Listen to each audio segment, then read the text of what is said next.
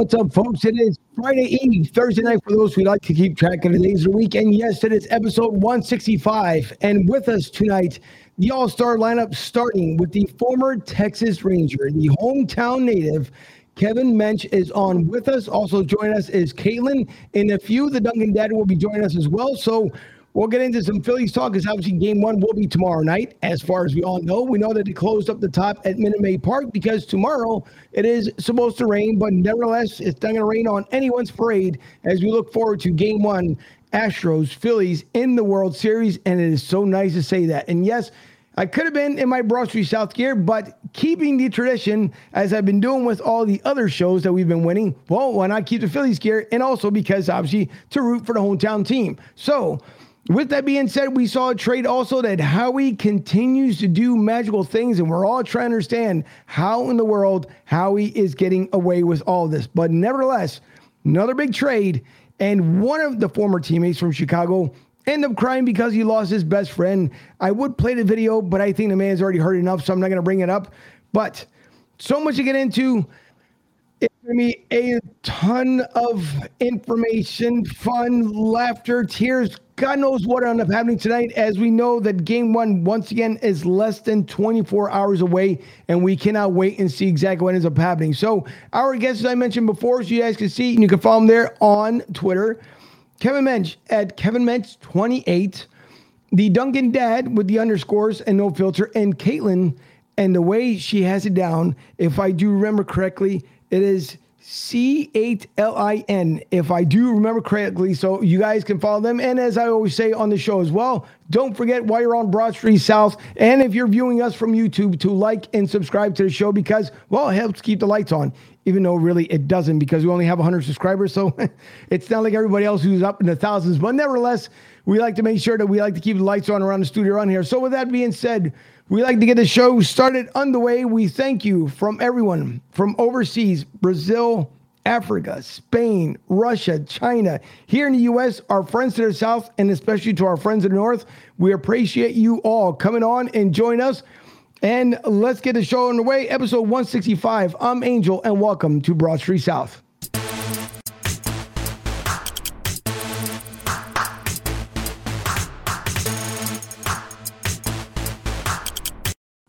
Now to make some adjustments here on the screen because normally Fuji, of course, will be on and I'd be saying something about Fuji and something else uh, in, in retrospect to him. But because we have the rest of the gang, we'll bring them all on here all at once. Thank you, first of all, for Kevin, for you to coming on, Caitlin joining us as well, and then our sports contributor, Sean Kilrain, and back from, I don't know, I don't even want to say from the dead. I, I mean, this guy's been hiding between Alaska, Egypt. He's been traveling all around the world. It is our national correspondent. Matter of fact, you know what? I think Ryan's been hiding under the KC bleachers. Ryan, first of all, how are you, sir? I am fine, Angel. Great to be to be with everybody tonight. Phillies, Eagles, always hockey in full gear. Got my Blackhawks hat on. So World World Series tomorrow. A little little bit later on in the year for the World Series this year, just because yeah. Mm-hmm. they started a little bit later. So let let's get into it, man. I'm ready. No, definitely indeed. And uh, Kaylin, first of all, thank you for joining us here as I've been reaching out to you and, and you coming on here on the show because we know that the passion you have, like a lot of us, for the Sixers, although not the start that we wanted to see from Doc Rivers.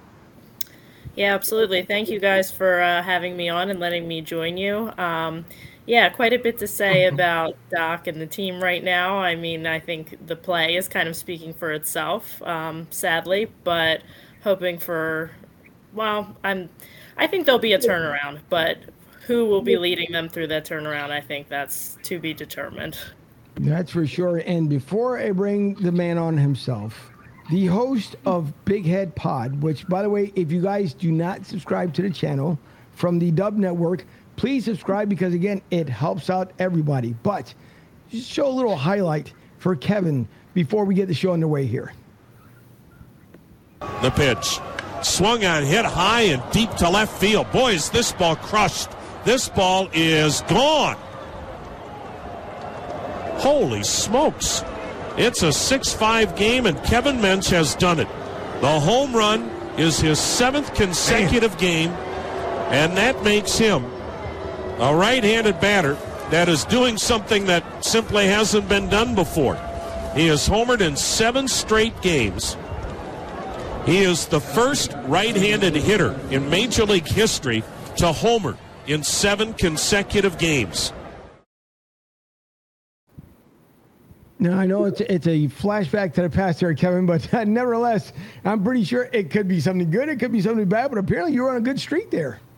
Yes, I was, and it was tied this year by South Jersey's own Mike Trout.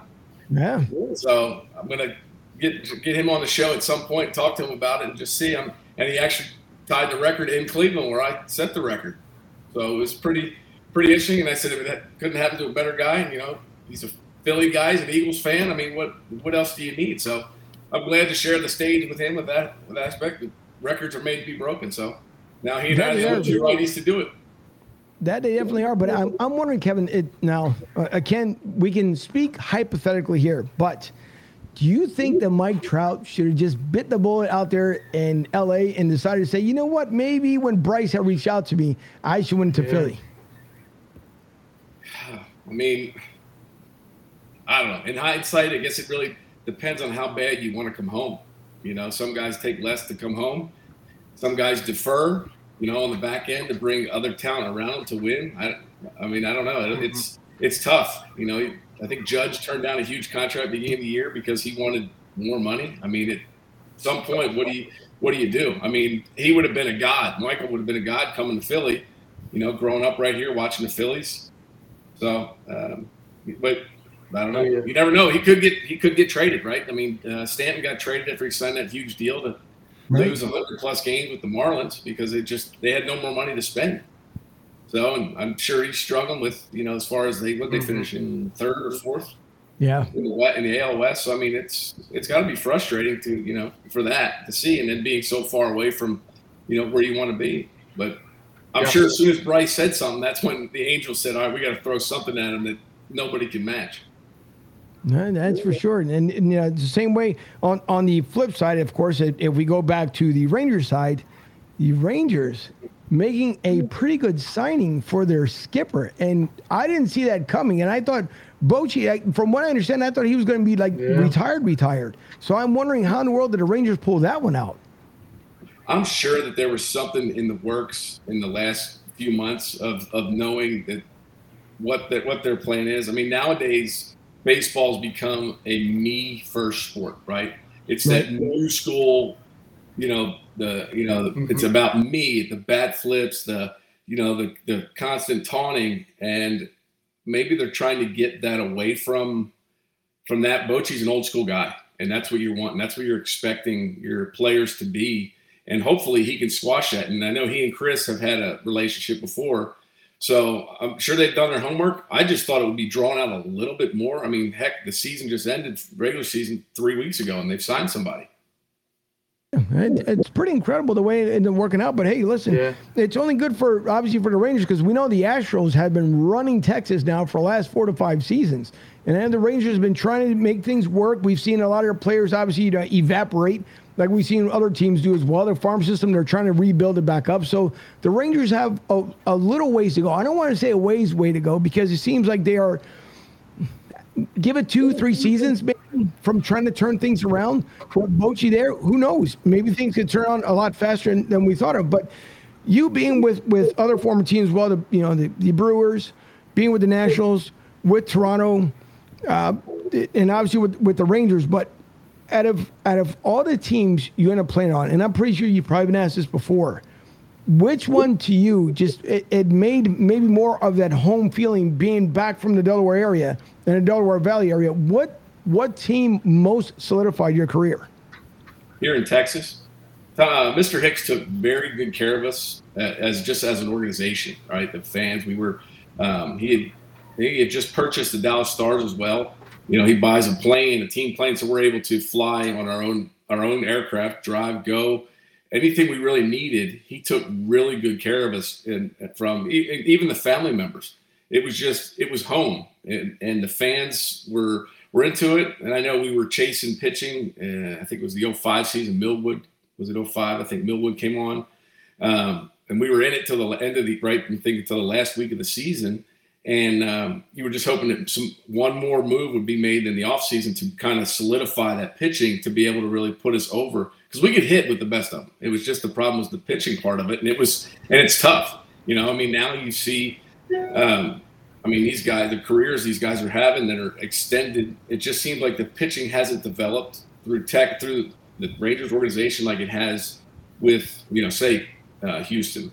Um, so I mean, I mean, Nolan left here. I think after the 10 season, right. goes to Houston, and well, Houston just continued to, you know, continued to climb. It seems like their minor league system is pretty. I mean, I don't pay attention to the minor league system, but I mean, it seems like they just continue to produce guys, you know, whether it be pit and then bringing in the right group of guys as far as pitching to kind of solidify that that team for to put them in that run that they've been on. Well, you're you're absolutely right. I, I think it's it, it's going to be. I, I want to see what's going to happen with the Rangers next year. Obviously, we know that. I mean, as a series, and we'll figure out who's going to be playing where. As, as far as not where they're going to be playing where, but as far as the length of the series itself. But then come next year, because I'm pretty sure knowing Bochy, he's not going to take too much time off. Now being signed after he, he gets his formal introduction with the team, I'm pretty sure he's going to go right to work like he's done with other teams in the past. So it's going to be it's going to be really really interesting to see what's going to happen with the Texas Rangers next year.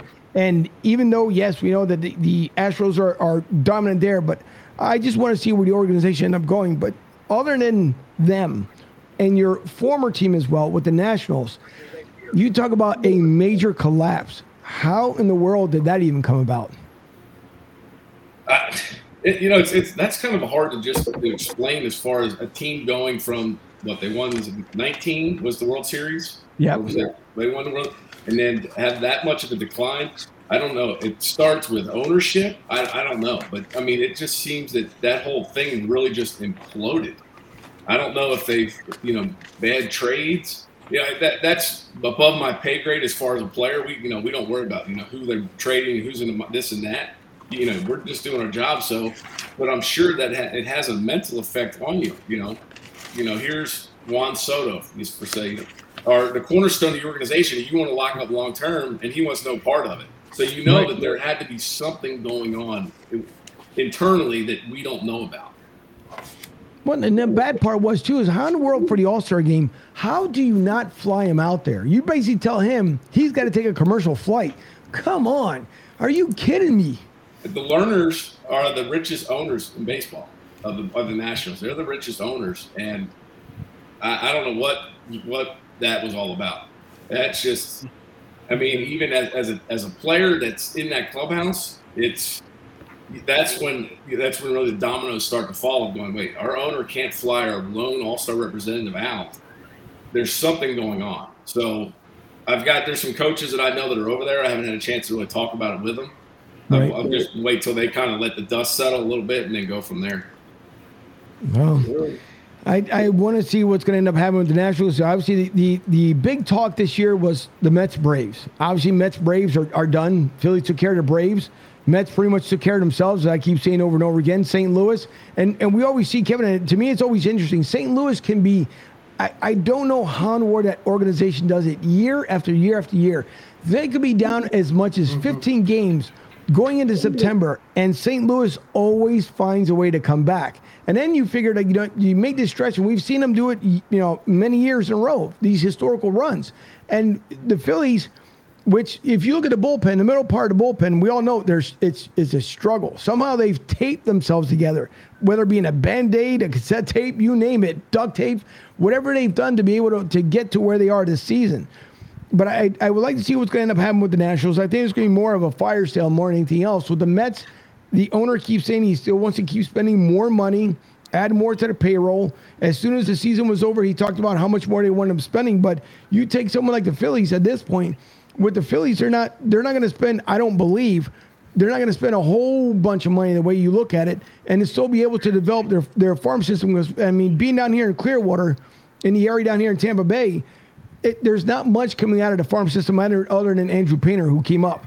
But here, it's going to be a tough struggle to be able to get this farm system to get up to Reading, to keep going to the Iron Pigs, and, and keep going up from there. So I, I want to see between the Nationals and the Phillies what we're going to end up doing this offseason because it's going to be beyond interesting at that point. But And also, I, when you get Mike Trout on, by the way, you'd have to let me know because I, I want to see and hear what he has to say because that's going to be a beyond interesting conversation because we all know that he's always there for the Eagles games. And, and I know he wants to obviously make his own postseason legendary contribution, but it, it might be a little while before LA comes around. So I'm, I'm not too sure what's going to be happening. But uh, we got a comment coming in here. It says, Good evening, gents. At the Bucks game, oh, I already know who this is. It's Dylan.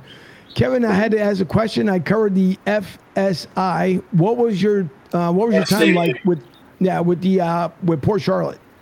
That was that was fun. That I mean, you're 22 years old. You're in, you're in Florida, which Florida State League is by far the best league in all of baseball, other than Major League. You, I mean, your longest trip was three hours. We would go over to Daytona, uh, Vero Beach, West Palm, or well, half of our time was spent in Tampa. You know, because Dunedin, Clearwater, uh, Tampa, the Yankees. Uh, gosh, who else? Dunedin. I mean, and then so you spent your 22 years old. You're in Ybor City. You know, 60, 80 days out of the summer, and you go to the beach during the day. You get rained out at batting practice, and it's the, it's a baseball player's dream when you're 21, 22 years old and just and playing on a beach all the time. It's the it's by far Port Charlotte. I think was the second oldest community in America. So the mm-hmm. Rangers, when they left there, they go to Surprise, Arizona, which is probably the oldest community in America. So and then Tampa moves in, and I think they've just renovated that whole area. I haven't been down there since they they moved in, but I mean, you can't ask for a better place to play. No, that you surely can, but uh, Mike Klein says, uh, Hello, Kevin. It's Mike Klein here in Tampa, Florida. Miss hanging out with you when I was back in Dallas. Give me a call sometime. Let's catch up. We are Tampa, Philly to South. Mike Klein down here doing, listen, I, I love the guy to death. Sometimes he, he, he drives me nuts. He told me he had two dogs, one, and they were named Dallas and Sucks. Yeah. Yeah, he does, and they're they're about that big. they're not big whatsoever, but and every time so when we're at Tampa Joe's, which is my sponsor here at at uh, Broad Street South, but when we're down there, he tells everybody all the time that is like his. He could have it on a on a back of a business card. He's hilarious. Like Mike, that's the one thing he he he runs a uh, well. Let me give him kudos because he's probably still listening. He runs a really good club the Philly to South by far. It's a great time. A lot of Eagles fans that are down here in the Tampa area, and Mike does a great job. Michelle helps him out a whole bunch. It's a lot of fun when we all get together. But Mike does an outstanding job. I, I will say that much. But yeah, Mike Mike is he's he's quite the character, but he's a good guy. Big heart for sure. Really? Wow. So it's, it's always a good time. And, and by the way, I, I did see that the Duncan dad has made his arrival. Uh, Mike, how are you this evening? Good. A little bit of a late arrival, taking care of uh, some family matters between the bridges, but all set, all ready to go. So, looking forward to it. Fine. Thanks for uh, having me here. Uh, no problem. I was telling everybody you were fueling up your jet, and you had to make sure that you you know you got home on time. So that's that was my story I was running with. So I forgot to tell you that one. Darn it!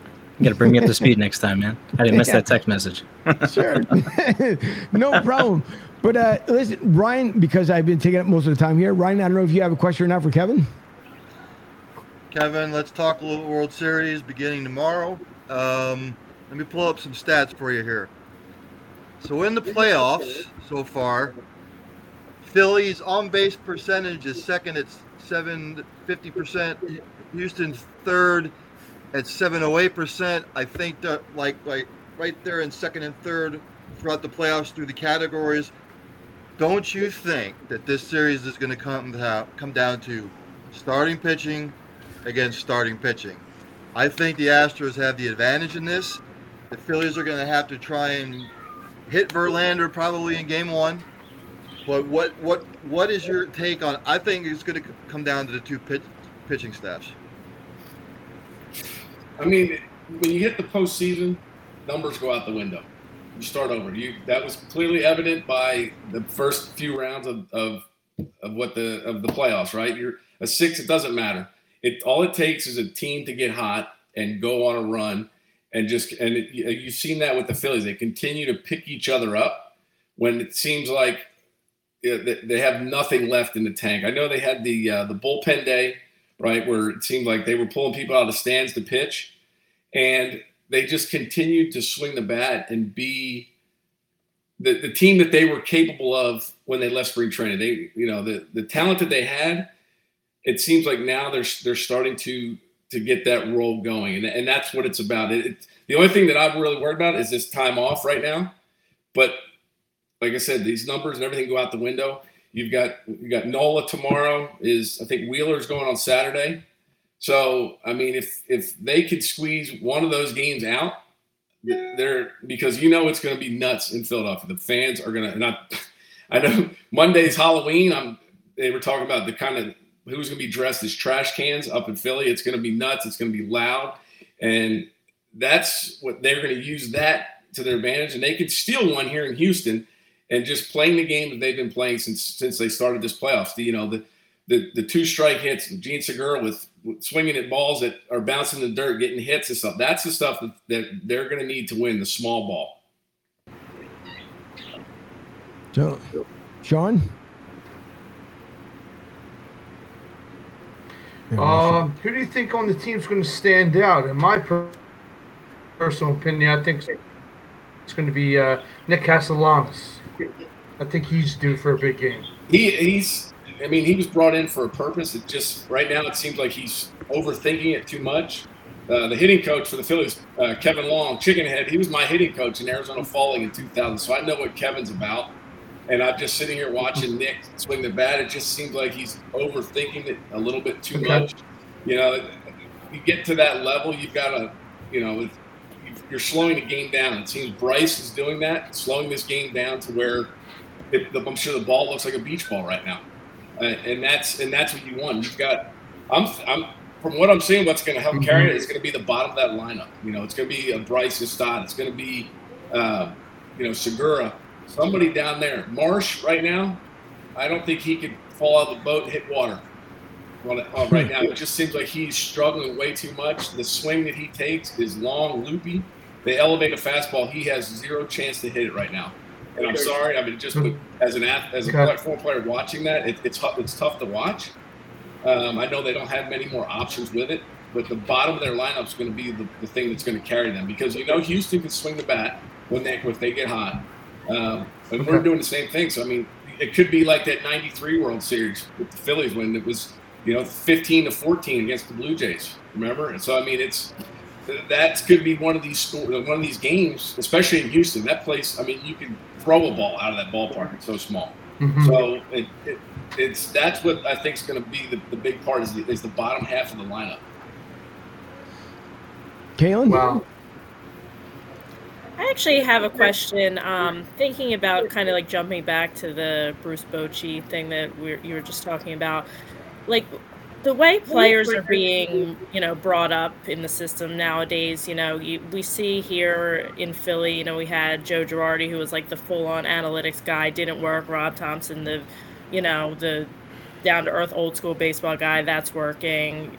Then you have, you know, like guys like Bruce Bochy and Tony La Russa, who are, you know, still, I mean, obviously Tony La Russa didn't work out, but, you know, they're still around and they're still getting hired and they're still being brought in places. But do you ever think there'll be a time where like somebody like a Gabe Kapler or somebody that's super analytical will be able to kind of bring those teams to like the next level with the way that with the way that people are being brought up through the system now, or do you think there'll always be that old school like touch that's still going to be still going to be around? That's a question you, you, can ask. You ask fans. Everybody says, "What do you guys?" It's people are getting they're getting fed up with baseball. I mean, look at the end. They struck out forty times, whatever, in four games it's this all or nothing swing. There, we talk about on social media all the time. Guys are throwing harder, but they're teaching longer swings. So it's what are you trying? What are they trying to do? There's the small ball. You know, I, I grew, grew, up. I'm a Phillies fan. I grew up watching National League baseball. Right, hit, guys bunting, hit and run. That's the stuff that wins games. I mean, it's this all or nothing. It was that uh, the oh, the, the Mariners and Houston game that went 18 innings. Everybody's trying to hit home runs every time that game probably could have been over eight innings before if they'd have just played small ball. But the problem is the philosophy, the mentality that these guys have is dip and drive and just try and lift everything they can. They don't. They're they're not. Like I said, they're playing for themselves. They're not playing for the team, right? I mean, Philadelphia is a blue collar town. They want to see the nitty gritty, the hard work, the the little stuff, right? The bunt them over. You know, the, the, the, swing that Segura took against St. Louis in that in, in the in that Friday night game that he hit basically out of the dirt and just uh, shot it past second base. That's what wins games, not this big home run mash type of stuff, right? I mean, look at the Phillies series. There wasn't a lot of runs scored except for the one night. So, and that's what's that's what it's going to take. And these these these old school managers are, are trying to get back to it. Numbers, numbers are terrible, right? Numbers don't tell you how you're mm-hmm. feeling, what somebody's feeling in the box. You know, they're telling you that he throws a slider at 83% of the time and 26% humidity at 7:37 at night. I don't care what. The, just tell me what he throws, how hard he throws it. Right? Let me go to work. It's it's that the players today are more reactive. They're not proactive in doing what they, they basically have to be told what to do. You look at guys. Hell, a guy's cell phone's falling out of his pocket. And he's sliding in the third base. Are you serious? I mean, and and there and there's no accountability either, right? Between right. these new guys, right? They're going to say something, but the analytics, yeah. uh, the numbers say. I don't care what the numbers say. I want to see with my eyes what somebody can do. The numbers say, well, that's not going to work here, right? Well, I don't care. I'm, I'm going to go ask somebody. How are you feeling? Right? They have, I think, they're color coordinated, red, green, and blue or something for pitching. Well, he's blue or something. He can't. I'm going to go ask him how he feels. How are you feeling tonight? Are you good for maybe a batter? Perfect. That's what I want to hear. I don't care about these analytical numbers, and that's the problem. It's, it's it's too much information. There's no more baseball. Guys are guys are just throwing the ball now. They're not pitching, right? Guys are just swinging. They're not hitting the ball. When I was playing, guys were surgical, right? The Guys hitting run. Ooh, hit the ball over there. That guy's going to pull it this way. They don't. You don't see that anymore, did you? Right? And that's why the team batting averages are atrocious the Mendoza mm-hmm. line is going to be a Hall of Fame number here. Yeah. And I think yeah. that's what these old school managers are what do. That's why they're still hanging around because they can do it. It's just a matter of maybe somebody in the front office saying, right, the nerds, the baseball nerds, well, the numbers say that he's not going to work this and that, right? I saw it. I think it was a hockey game one night. One of the guys came in, was looking at an iPad. One of the players grabbed it and threw it. I mean, that's all it is. You, you, learn by watching the game, being involved in it, not looking at an iPad. Yeah, you can look at your bat, but spend the time on the dugout, watch the game, see what's going to happen. That's the only way to to get better at it is to absorb it, right? All these kids want is more. All right, here's another book. Let me read this book. Here's another. Let me more information, right? They become robots and they can't. They just can't think. Yeah. And that's why hitters' careers are going to do this, and pitchers are going to start doing this. Don't get me on my soapbox. Ryan? uh, Kevin, just real quick, talking about the game five, the the, the NLCS. This is where I have a mm-hmm. problem with today's yeah. game. Um, so it's the top of the ninth. It's the top of the ninth. Padres are at bat. Melvin decides to bunt with one out to advance the runners to second, third. I almost like was like ripping my hair out. You do it with no outs. you know, you're only down a run. I understand you don't want to hit into a double play, but now you're only working with one out. Your thoughts? And once this goes back to everything that we deal with most today in society. We only get a snippet of what happened. We don't know exactly the conversation that was had. Was it Trent Grisham could have said, "Hey, Skip, what do you what are your thoughts? You know, the, it's wet left-handed pitcher. If I can get a drag, I can drag a bunt over here. We put guys, two guys in scoring position, take the chance of a wet ball that he airmails to the bleachers, and we score a run. Or was it? Uh, oh, the numbers say if we bunt here, is it going to? We, we don't know. We can only get assumed from what we see. Um, at, the, at that point, as a coach, you're, you're going, hey, whatever you feel that you're going to help us in the best because you had a right-handed batter coming up. And I don't know, are they still doing this stupid rule? You have to face so many batters before you can change a pitcher out. I, I, I like I said, that baseball is it's it's hard to watch sometimes. So so we don't really know what that situation was like. If he gets the bunt down, airmails a ball, he's the greatest person in the world, right? And, then, and then so it, it's a double-edged sword. You do it, you don't. And, and it was, I mean, the rain that I saw on TV there were some angles where it looked like it was raining hard. It was. So who's to say that ball just didn't, when he went to bunt it in normal dirt, takes off towards first base, and get to hit that that clump of crap and just sat there, and then he was able to make a play on it. So and then Nola goes up and swings at the first pitch. Thank you very much for doing that, by the way. But yeah, yeah. So, I mean, that's I mean, you're damned if you do, you're damned if you don't, whatever it is. But there's there's always more to the story than what we see. So, and that that's what people that's that, that knee jerk reaction. Oh my gosh, what was he doing? We we don't know. We, you know, be able to ask Trent one day what happened. Yeah. What were your thoughts? And then you can go from there. That's true. Uh, Duncan, Dad. Yes, sir. How are you? Uh, Good. Kevin, nice to meet and speak officially. Um, always love getting the inside take. Uh, one of the biggest things I really go back to, especially with baseball, is the the organic sort of chemistry that develops with these teams who have postseason success, where you're not necessarily looking for that success, and that it's something that it really can't be manufactured, right? It's a feel, and I think old school managers, old school players, you know, yes, the analytics, we love information, we love to put all out there, play the the odds, whatnot, but when you get down to the crux of it, when these guys are on the same page, when they're picking each other up, when Harper goes out in the middle of the season and the team holds itself above water, goes on a little winning streak, he comes back and he's not doing really well. You know, he, he's going into the playoffs kind of, eh, we don't know where he's going to be. But two or three hits, he gets locked in. There, he catches a foul ball the right way, and he's like, you know what? That's the sound. That's the guy. And it trickles down. Here comes Hoskins. He gets back into it. You know, the pitching starts to come up as well. Uh, speaking of all of that chemistry, and having that vibe and being on the same page, my question to you, my one you know, is that I think it's a great advantage for the Phillies to have started each one of these series on the road and not at home, knowing that they're going to come back to Citizens Bank and it's just going to be electric. What's what's your take on that?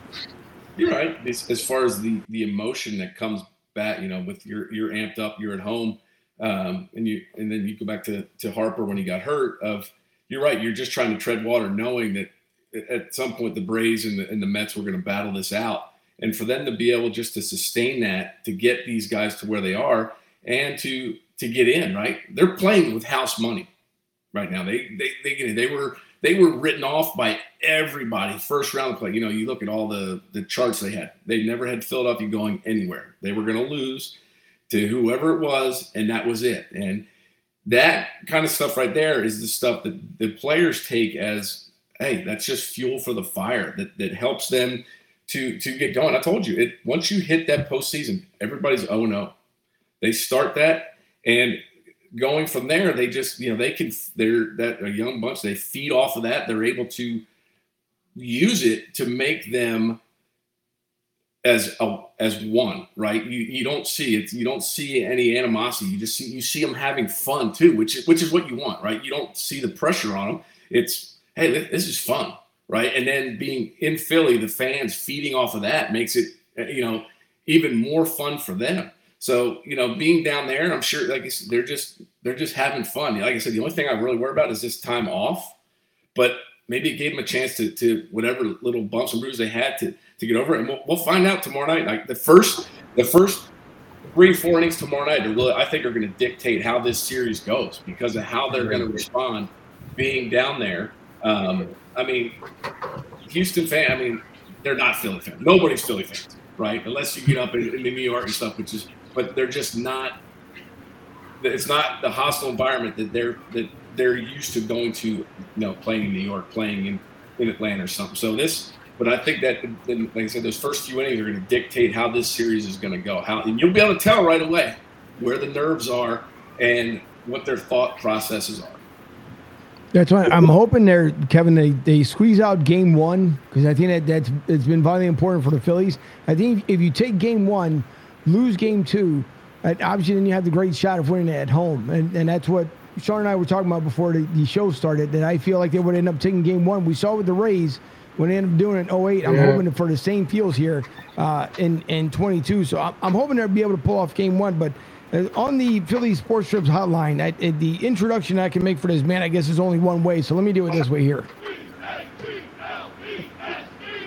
because he hails from the Tampa area himself when he doesn't have time to be selling refrigerators, doors, cars, and everything else. He's hanging out at Tampa Joe's. It is the one, the only, Mike Klein. Mike, how are you this evening? Hey, great, Angel. How you doing? Good. So uh, obviously you and Kevin go a ways back. So the floor is yours, sir. Yeah, well, I'd like to say that Kevin's always been my favorite uh, player from Wilmington, Delaware. Thank you. Thanks, Mike. I appreciate it. Hey, and I, I just want I, I, I, I was kind of blown away when I saw your smiling face up there, but um, I remember that first time we met at Bill Maher Station, which was the original home base of the Philly South Club, when we used to have about 50 a week, and uh, you showed up, and um, you and I had a great discussion, and then we uh, hooked up again in Dallas. Uh, you you took me to a Stars game, and uh, of course I was wearing my Eagle green in the press box. Which probably wasn't the right thing to do, but it's all good. But um, yeah, I was uh, I was uh, really cool to see you again. I just checked my phone. Um, really, all I wanted to say is if you if you could get my number from Angel and just give me a call, I'd love to hook up with you. And uh, um, I actually got some business coming up in Dallas, and I know you guys are still out there in Fort Worth, and I'd love to see you again. Um, and uh, God bless you, and uh, you know I love what you're doing. And go go Phillies, go Eagles. Yes, sir. Go birds. Thank Go you, Birds. Mikey. And, and by the way, it's Mike's number is not that hard. Just dial 911. Everybody picks it up because they already know it's either going to get Dallas or sucks, one of the two on the phone. And, and, and if I'm lying, Mikey, tell me because it anytime you see the man, great salesman. I will say that much. baby. Mikey will walk around the room and whatever he can, if he can sell you a napkin, you're going to end up buying it because as soon as he walks up to you, he'll tell you about the dogs, number one. And, and then it's just his personality, the way he ends up walking in the room. So, uh, Mikey, as always, thank you very much. I know you Yeah. called the other day. I'll catch you back up with you. It's just been crazy busy. I will, I'll get it. Yeah, Angel, no send me that problem. number. I don't have it my phone. I've lost so many numbers, but No, yeah, send and, it to me. and- and it's so. Yeah, you can put that number out. I mean, uh, you know, we sell T-shirts and everything, and we're averaging almost 400 Eagle fans a week at Tampa Joe's now. So um, Dallas and Sucks will be there for the Pittsburgh game. So if you want to come by and get your pitch taken with, it's all good. Very nice. Alrighty. All right. All right, Mikey, thank you, man. Mike. All right, see you. So that was the Mike Klein, president of Philly to South, the Eagles fan club down here. Listen, it, it's a, it's a great time. It's a party. I will say that much. For it may not be as crazy as back home, but I will say there's times where it gets loud in the bar area, and we always tell people if the game starts at one, uh. the doors open at eleven. Be there by eleven thirty because at eleven forty. The bar is solid filled with people, and when I have to set up myself, my camera, and everything else in the corner, I, I end up taking up a table myself. So if anybody comes down, 9316 Anderson Road is where you will find the home of the Philly of South, and also more importantly, Tampa Joe's, the restaurant. You can visit Tampa Joe's at tampajoes.com. Again, at 9316 Anderson Road, right off the airport. So if you fly in, you're coming in for a convention, getaway, whatever case be.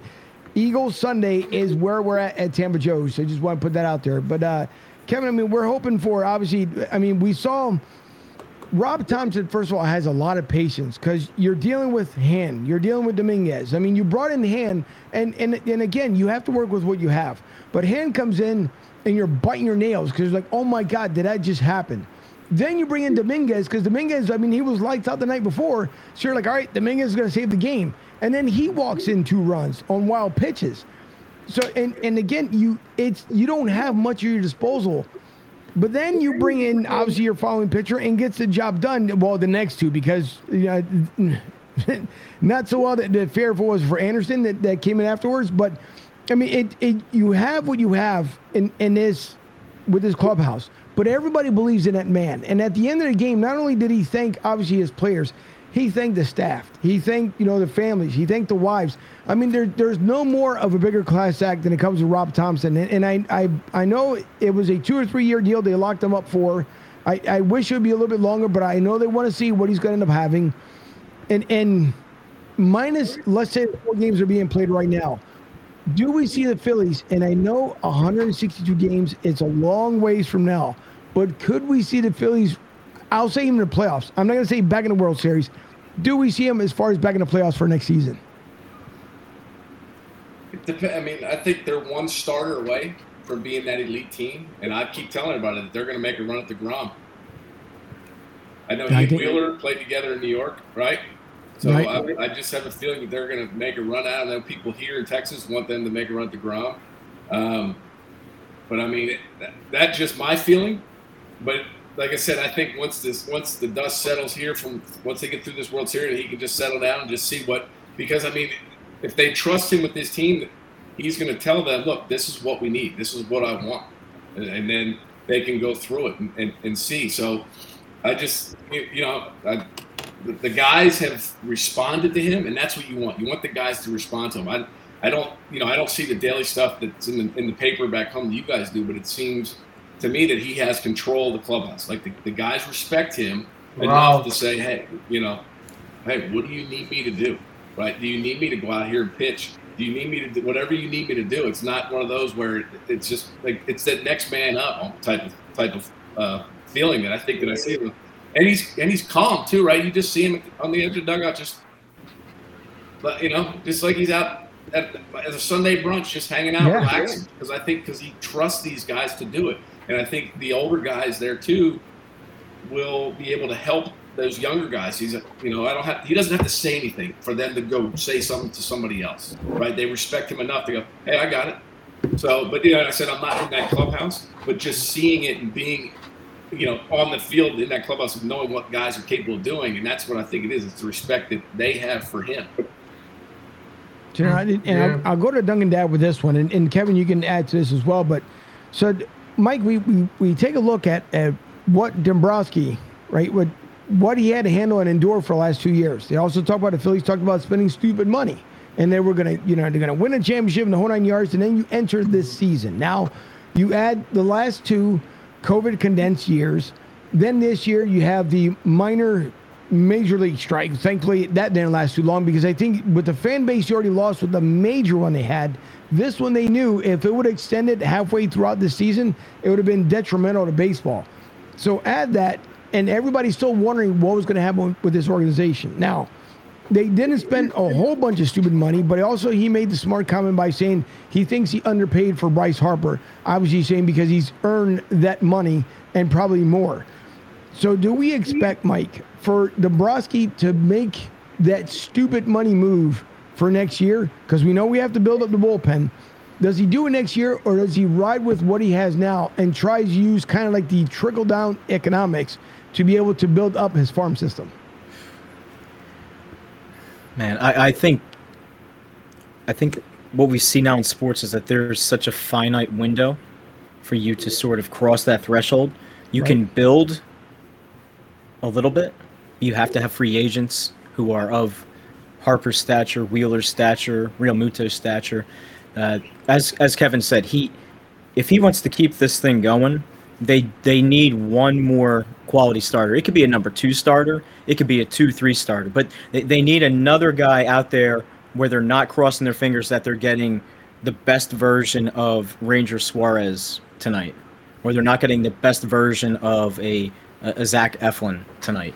You know right. they they you you have to be able to look down that lineup and say, okay, you know what, what we were expecting Syndergaard to be, not really. Didn't pay too much for him, but is there somebody else out there that's floating around on like a Detroit or floating around someplace in Kansas City who this is a serviceable pitcher. He can come in.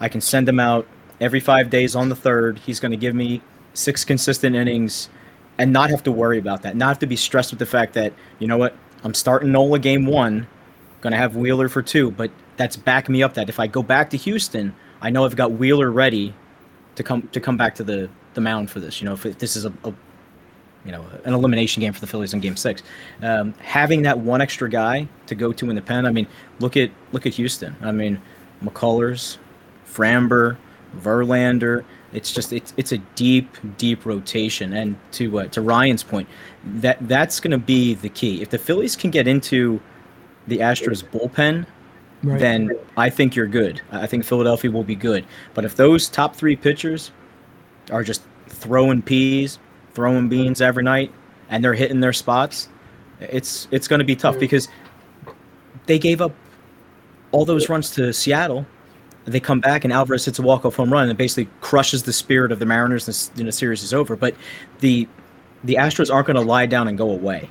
They're top to bottom. They are a phenomenal team. And all the talk about, you know, yeah, Philly, we're going to bang trash cans, we're going to do the costumes, but that's we're removed from that now. Gray is gone. that managers gone. like they, they've evolved themselves into this team that they are now. They're pumping out 100 wins a year. You know, Altuve's not even hitting. And they're having this success. What was he like? Two for 25 or two for like 29, three for 29 and that Yeah, everything so up to the the series. series.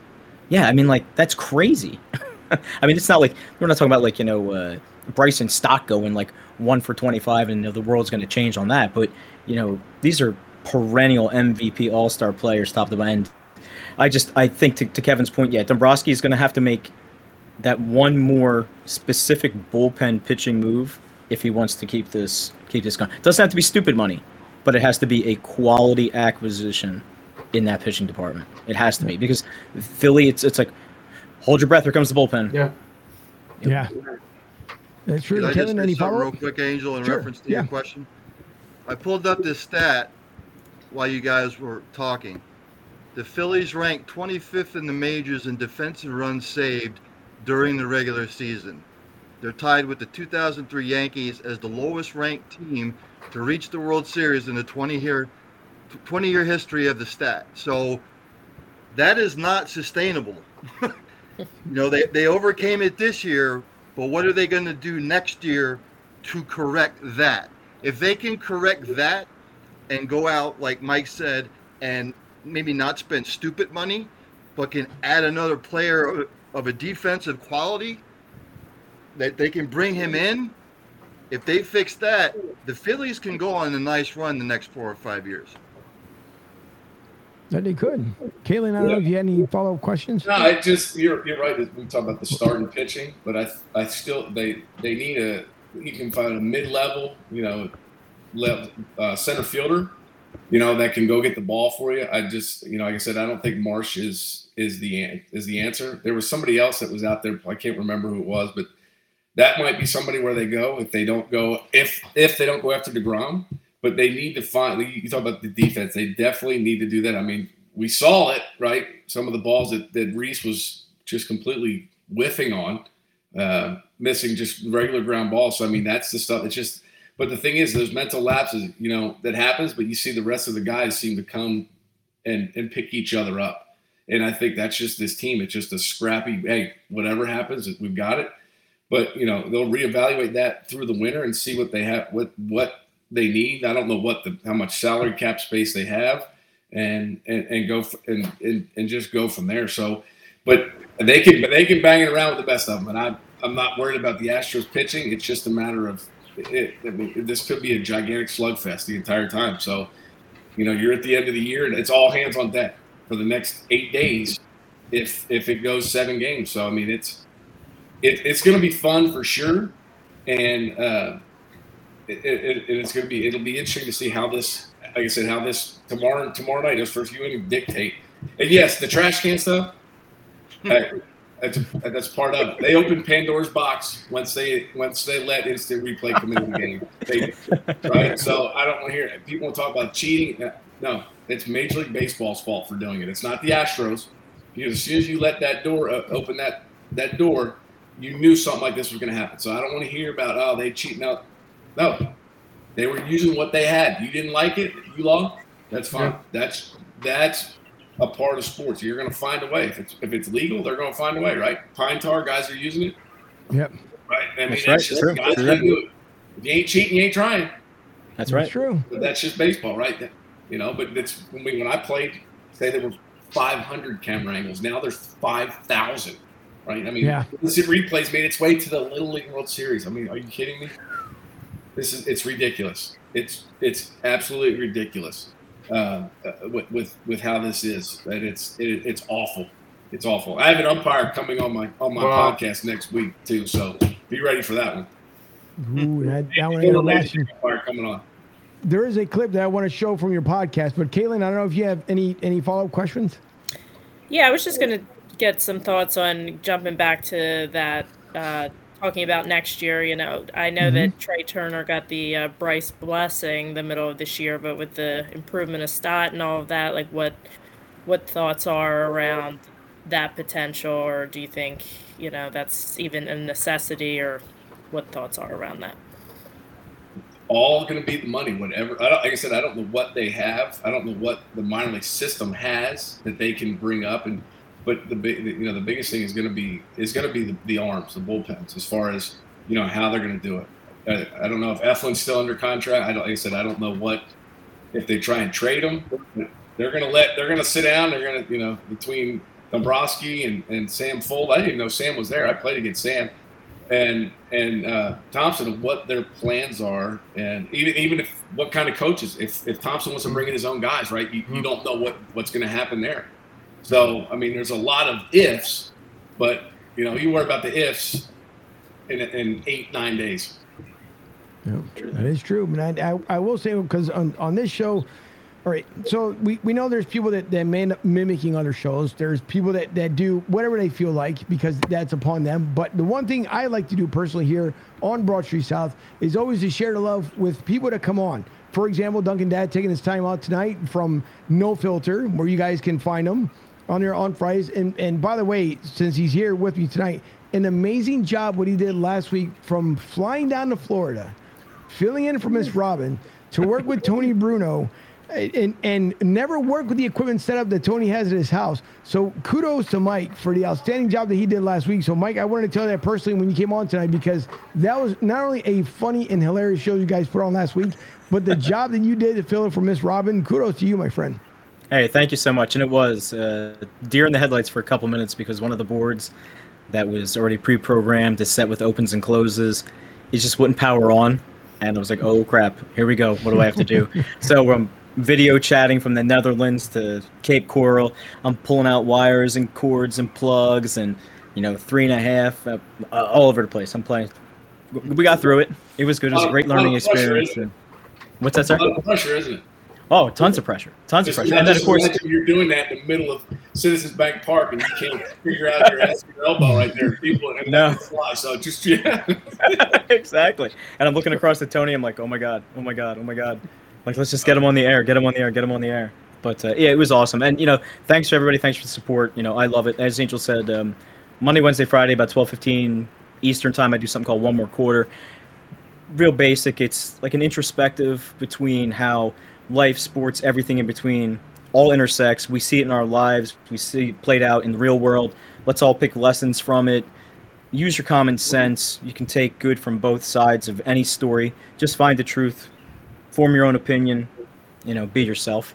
And then Friday evenings after Tony's show, I do into the nightcap with uh, Play Action Real, John from Mayfair, Penguin AZ, and that's sort of just like a potpourri, free for all, fun, you know, sit down, have a beer with the guys, and you know, let everything out. And uh, it's wonderful. It's been a great time, great experience, and I've always followed Broad Street South. You know, my own little pod area and pod arena. I know about Angel, what's going on. So this is a big honor to be here with you guys, and it's great because the more network we can do, the more working together, exposing everybody to all the different stories and opinions, the passions. Uh, it's great. It's just it's really wonderful. So thank you again, Angel. Well, no problem, and, and, thank you for for saying what you just said there. And that's why we keep Ryan in the closet, and then when we need him, we take him out of the closet because then he adds he adds more to it. But no, Ryan, uh, Ryan always when he comes, he, he he's always coming full swing, no matter what it is. And if Fuji was here, he, he likes to call him the ring chaser, but it's only because he used to root for Dallas. He gave up with Jerry Jones, just like a lot of people did. Roots for Kansas City, and, and Kansas City kind of teams, you know, changing their season around. Mm-hmm. Denver, I don't know what's going to happen there because. Oh boy, oh boy, that is becoming quite the train wreck really, really, really fast. So, but no, the reason why I said it because as I've been showing, obviously Kevin with the big head pod with the logo in the background, because him starting up with the Dub Network and then having his show, there was one in particular that I really liked that I'm going to bring up here so that everyone can see. And again, you can like and subscribe not only to the Dub Network, but obviously to Kevin's show as well. So let me bring this up to share with everyone. I, am going to have to watch this golf swing at some point. I'm picturing a kind of a Charles Barkley esque type thing. But man, that's, uh, that's, that's disrespectful. See, now if I shut the computer down, you're gonna feel real bad. man, my swing look way better than a Charles Barkley. Man, you have lost your mind, bro. man, man, man, my my swing like Davis Love the third. You know what I'm saying? Yeah. Yes, like I said, you could be. It's the interaction that you have. You've always had that as even as a player, being out in the field talking to guys. Just you know, it was fun. It was it was uh it was boisterous, and you were and it was kind of it was that's just part of your game, isn't it? Just just being that. Um, you know, especially where you are, middle infielder, you get to talk to everybody. So many people come running by. I, I'm sure you always had a comment for everybody and anybody that came by. Definitely. You know, you got to keep the game fun, man. The game is long enough, and it's definitely the hardest sport to play. You know, um, so you got to keep the game fun, keep it interesting, talk a little trash, have a little fun with it. Before you know it, man, it's the ninth inning. Kevin, first of all, it, it got to be a lot of fun talking to some of these players. Now, obviously, that one that, that was a good one there, but it, it has to be so much fun to hear the backstories from stuff maybe that you missed from even from your own playing days. It is, and that's that's part of it. It's just a matter of it's just an unfiltered, unscripted. I just people go, "What kind of questions?" do you ask? I don't know. We just sit down and just start talking. And I've known Orlando forever, and he's always that's how he is on the field. You'll be running past that, you hit a double or something. He's sitting there, he's running his mouth saying something. It's just that's the stuff that, that I that I missed from playing the, those days. And he's, but I think at one point he talked about, if you be hang up, you hang up this computer right now right? because we were supposed to do it, I think, a couple weeks before, and I said, "Well, you got to pretty yourself up." He said, "Yeah, man, I, I got to have my beautiful face. I can't just call in. I got to have the video." But that's just the way he is, and that, and that's what I, I like the personality these guys have because you guys don't get to don't get to see that type of stuff because he sit he would sit on the field. That's all he would do. He'd get out there, start talking. Uh, Brandon Phillips, same way they get out there, they just start yapping everything left and right. And just, but that's the stuff, you know. You hear those different stories. Um, had a Philly guy on there, Bob File from Philadelphia Textile, was on there talking about. He played with Orlando, so I mean, I, I get, I went, I think I went through a run of Blue Jays forever of doing that right. stuff. So I mean, it's, it's funny. These guys have stories that are that you know that that you guys don't get a chance to hear. So it's, uh, that's just about what it is. Just it's basically just locker room talk, just hanging out and, and catching up, seeing what guys are doing.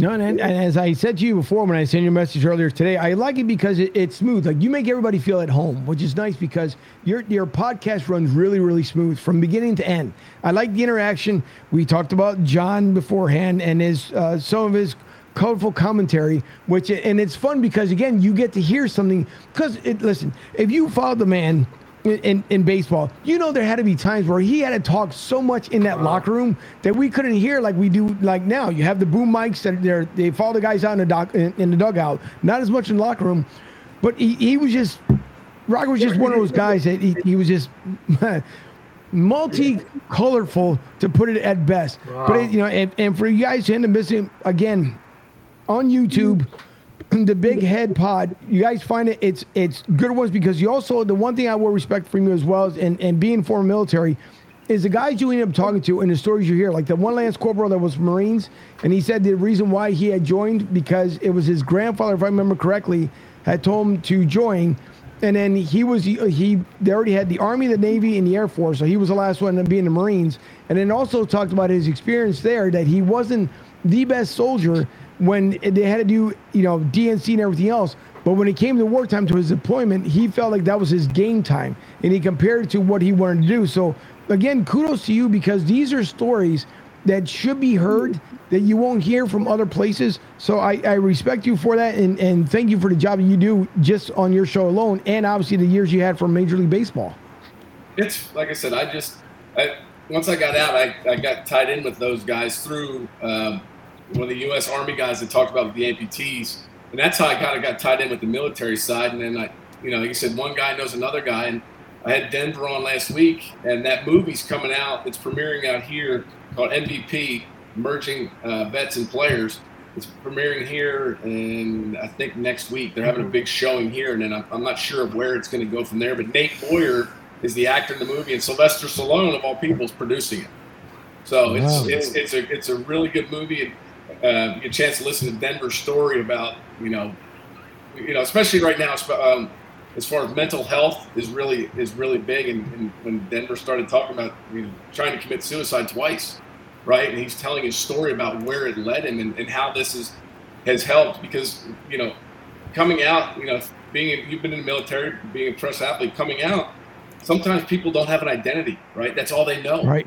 And and that's what that's what Denver's trying to create with this merging vets and players, where they get together. Where well, how's military oh, wow. and, and, a professional athlete going to merge? How's and they realize um, that wait, they're they're both. It's an identity they're seeking. I, if you watched that one, didn't you, Angel? As far as when Denver, when when Nate walked in the room and he basically told him, he goes, "Get out of here!" Right? He goes, yeah. "I don't care who you are." He goes, "Get out of here." You know, and you could tell that that was that was bottom. But Nate being you know, former Green Beret and an Yeah. athlete, was able to understand it. You know, I Denver said he goes, he goes, I really like you. Patted him on the back. He goes, you know, I like you a lot. So Denver goes, I don't care. He's, get out of here. So, and it's and it's funny. Denver's story only he's only in his mid thirties. So this just, I mean, this is just recent stuff that he's been through, and that's that's what I'm trying to do because some guys don't want to talk about it, some do. You, um, you, were, you were talking about one of the other guys was the amputee, and uh, he lost his, you know, he lost his, his leg below just uh, about halfway up his, his calf, and uh, one of his one of his uh, guys in the unit came by, and go, here, here's your toes, and he goes, I'm not worried about my toes. He was worried about his schmeckle. He goes, somebody grab it, make sure it's still there. And he, really? He goes, yes, that's all he was. You know what I mean? That's what he. But that's what some guys don't want to talk about. Some guys are more open with it. So, and I think that's what Denver's trying to create is this atmosphere of it's okay, even if even if you're not military or athlete, you just need somebody to talk to, and that's what that's what they're trying to create. And they're trying to do it, you know, as as many of the cities where there's professional sports teams because everybody's dealing with it. It's just a matter of getting them to you know, open up about it. And he's and Denver goes, yeah, I can tell. You know, seeing guys of knowing they're they're not ready for it, but then other guys are. So, and and and, it, and it's good, especially you know, for for like I said, all aspects of life. You don't have to be that, but but what he's doing is is tremendous. Um, and and, and the people that he's reaching, right? His story is like he says, if I if I help one person today, I've done my job. Yep. And that's how we look at it. Is that's that's all he's trying to do. We're not trying to change the world. We're just trying to change one person, right? Because one person helps one person, and that's all he's trying to do.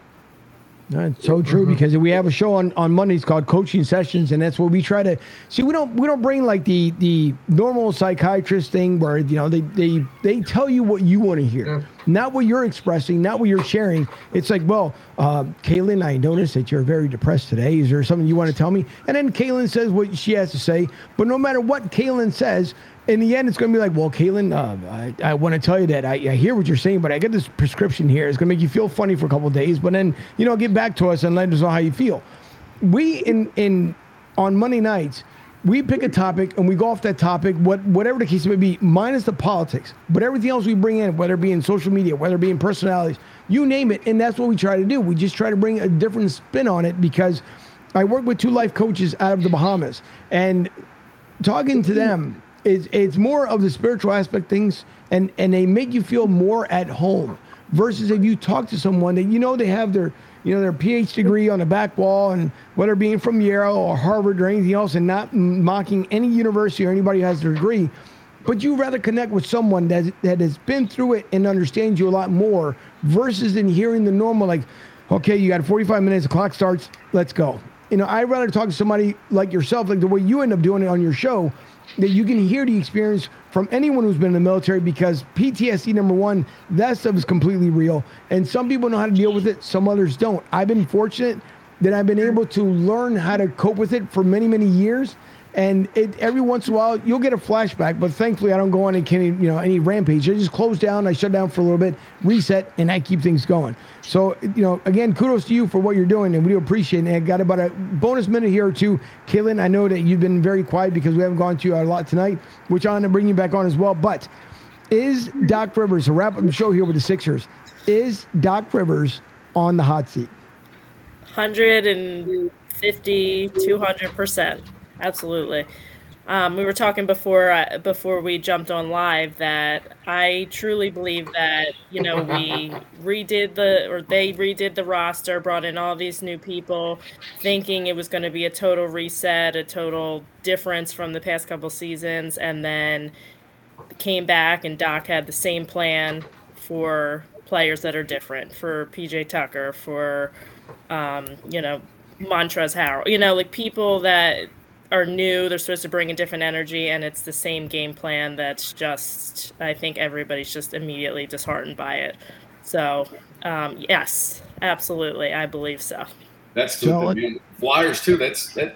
That's how you learn how the team is built, right? You, Yep. If it ain't broke, don't fix it, right? It, it wasn't fully broken. There was a couple pieces, but you, you make too much of a change, right? Now the entire atmosphere changes, but you but the coach wants to say. So I don't know how much how much Mhm. Doc had in that say, but Mhm. there, there's been a, a lot of turnover through that, and now the guys are kind of lost, right? I mean, you're looking at same thing, right? They've been hammering Chuck Fletcher, right? Since with all this stuff with with hot, I mean, the Flyers, I expected them to lose 81 games this year. I mean, it's just how they've been playing. But man, those guys probably rallied around themselves and, and, and figured it Yeah. out. But you know, we with injuries and and guys that they didn't sign right. I mean, you know how the fan base is. They wanted Johnny Gaudreau. He wanted to come home. They couldn't. They couldn't make it work. They've got this. They've got Carter Hart. This this great goalie, great, and he was Yeah. really bad for a while, right? And it's and it. But you guys know how it is. The Philly media can really, really deflate a team and, and an individual, especially one if they run their mouth and they don't do their job. Yeah. Two, if if if it's the team is supposed to be this way and it's not, and they're going to find somebody to go after, right? If you shut up, do your job, and they don't, Philly fans don't care, right? I mean, right? We throw snowballs at Santa Claus, right? Because Right. you got to make him work for it, and that's just that's the mentality they have, and I, you're seeing it with the Sixers right now. They just that they're lost.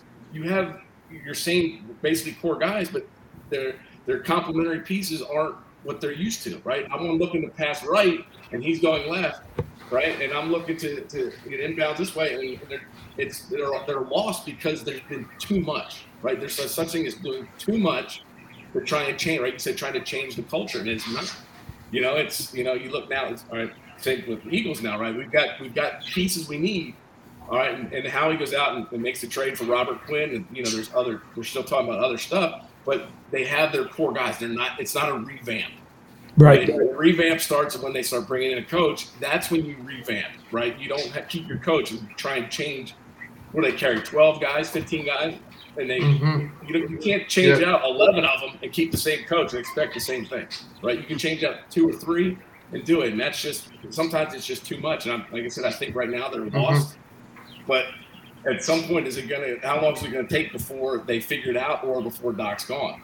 So, uh, so I don't know, but it seems like Torts has got the, the Flyers in order as far as what I think he benched Hayes and Konecny a couple weeks ago. Yeah. Right. And he's not going to take it. He's that's an old school guy, right? I think I think Yeah, Doc is, yeah. is an old school guy, but I don't know what was brought in.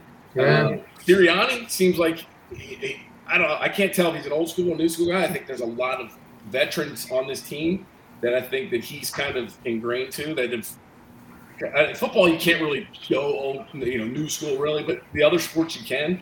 So I mean, you just look at the roster and how they're designed, and the coaches and how they are, and how these teams are preparing. I mean, even what the Union are are right there in the conference finals for soccer. I don't watch much. So- I mean, much soccer, but seeing, I'm sure that there seems to be Yeah. that that same uh, the way that the team is built around a coach or a player that's the, the old school, where hey guys, rally together, let's figure this out. And I think it's just a matter of time before the Sixers either figure that out or, or Doc's gone. I'll Sorry. one bold I'm going to get statement off my about the Sixers. again. One bold statement about the Sixers. This is my take. Joel Embiid, come on, buddy. Joel Embiid. They let Jimmy Butler go. The whole Ben Simmons thing. Now they're off to a bad start. Something's got to give, and I predict that this will be Joel Embiid's last year in Philadelphia because of Jimmy Butler, Ben Simmons, the start of this season. I think he's had enough. And he's basically saying to the organization at this point, I've done all you've asked me to do. What have you done for me?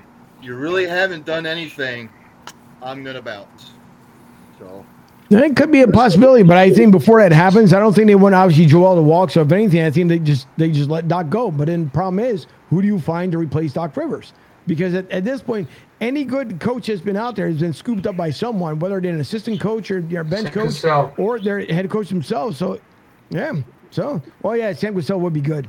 You're right. He could end up turning the team around, but again, it's it's going to come down to what the brass is going to end up doing. So, that'll be another chat for another day because we've already got into some bonus time here, and we'll mm-hmm. leave that on that high kind of low note because we will see what happens. It's a long NBA season. We know this, and we hope the Sixers get it turned around because the Flyers are finally trying because after all them years spending all that money on gritty, because that's the only thing they cared about, they finally care about his team, and we'll see where the Flyers go with that one.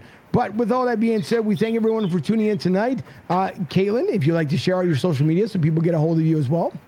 Yeah, sure. I'm on uh, Twitter at underscore C8LIN.